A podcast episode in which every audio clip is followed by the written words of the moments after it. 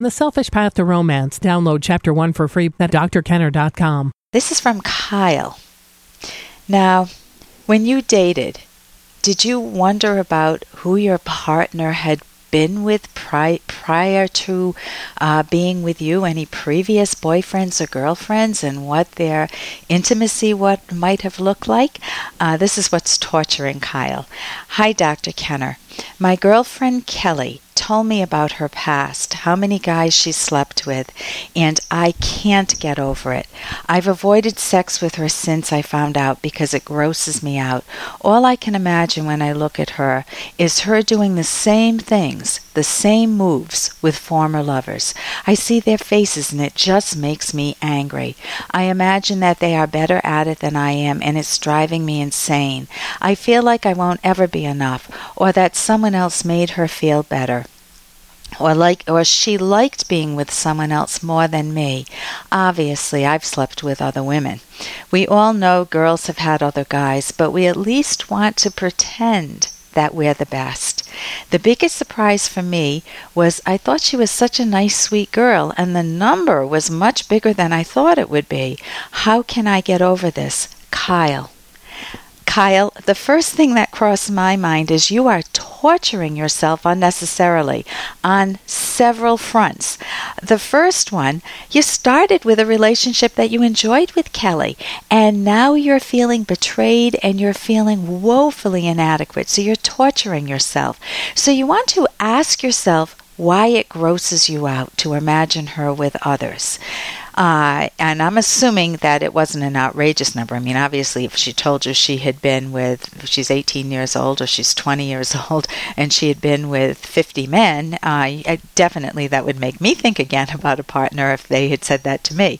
But I'm assuming that it's within the norm and it just wasn't what you expected from her. That I don't know whether she misled you or you just never came up before. It was a non issue for her. Um, so ask why it grosses you out. Uh, maybe you're thinking you're no longer special. Uh, maybe you had always wanted someone who had no experience, or you thought they were a virgin.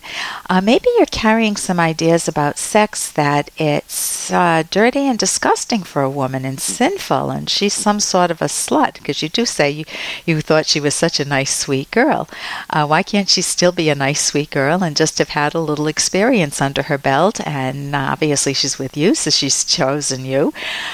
Another thing to ask yourself is, why are you comparing yourself uh, to what you envision is the other guy's superior lovemaking?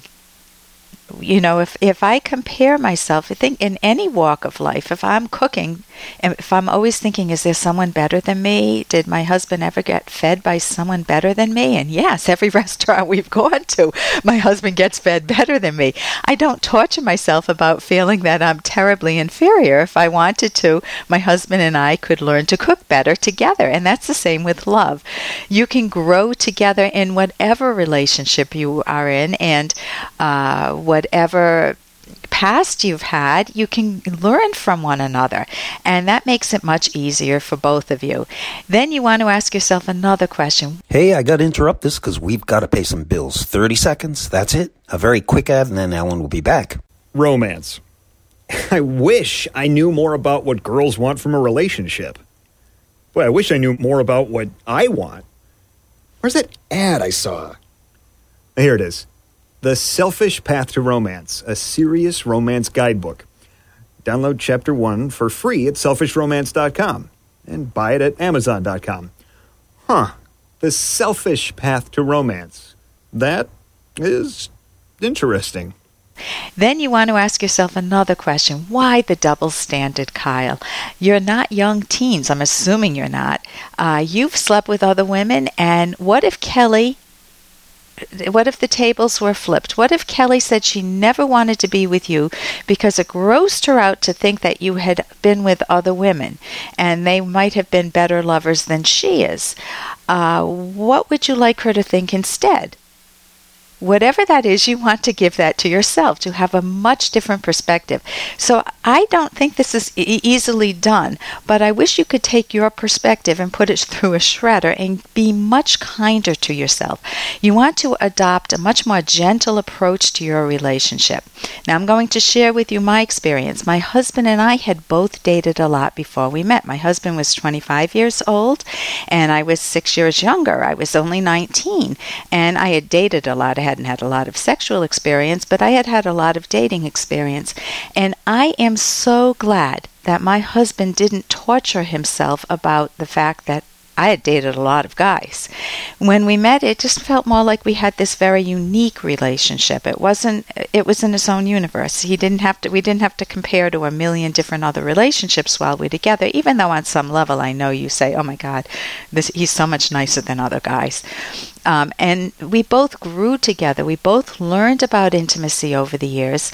We've been happily married for years now, and we still continue to learn about one another, even with intimacy. So I would recommend, Kyle, that you're kinder to yourself and don't assume that you're inadequate. Take a different perspective. Instead, make learning about intimacy enjoyable for you and Kelly. And you can uh, get a book that um, I wrote with Dr. Ed Locke, The Self Selfish Path to Romance How to Love with Passion and Reason. And you could go to, it, it's on Amazon, um, or you can go to our website, selfishromance.com, or even my website, drkenner.com, for the radio show. And we have a whole section on romance in there. In fact, the book is about emotional intimacy, which really contributes enormously to uh, sexual intimacy too. That's that's the foundation. That's what makes a relationship so wonderful and rich. So I wish you the best with that. And here's a little more from Dr. Kenner. Here's a quick question I got from Katie. She says, How can I tell whether I have social anxiety or anxiety from criticizing myself from feedback from my friends and family over the years? They've always told me that I'm too quiet. Uh, you, know, when people, I remember when I was younger, my own dad tried to, to uh, would, uh, basically wanted me to be more outgoing. So he would go up on stage if there was an entertainer, if we were at some event. And actually, Nipsey Russell asked, Who wants to go up on stage? And my father went up on stage, and I wanted to hide under the table because I knew I was next. Uh, he was going to say, Come on up. And Nipsey Russell was an entertainer at the time, and my father went up and danced with him, and my sisters did. And I was just mortified. So I had, I had what I would call a social phobia. I was afraid of being in public situations. I was afraid that people would be looking at me and I was embarrassed or I was afraid to humiliate myself. And I tr- went for a while by avoiding those situations. Then I learned to switch that around, Katie, and that's what I would recommend for you. Instead of uh, being locked into that role of being a shy person, think of yourself as a person who um, can pursue your dreams and one by one start to do things that are a little bit anxiety provoking, not a lot, and liberate yourself. I'm Dr. Ellen Kenner on the rational basis of happiness. For more Dr. Kenner podcast, Go to drkenner.com and please listen to this ad. Here's an excerpt from The Selfish Path to Romance by psychologists Drs. Kenner and Locke. A number of factors can cause the relationship to change, such as developing new ways of relating, handling conflict better, changing your perspective on your partner's attributes, or rethinking what you want. Even a great relationship can have some ups and downs. If the causes of the downs are resolved, then the upward trajectory can resume.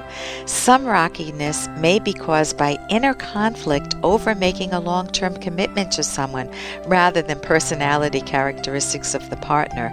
The process of meshing together the many aspects of your life with those of another unique individual is not easy, but so long as communication remains strong, honest, tactful, and respectful, partners can often resolve such problems and strengthen their love. You can download Chapter 1 for free at drkenner.com and you can buy the book at amazon.com.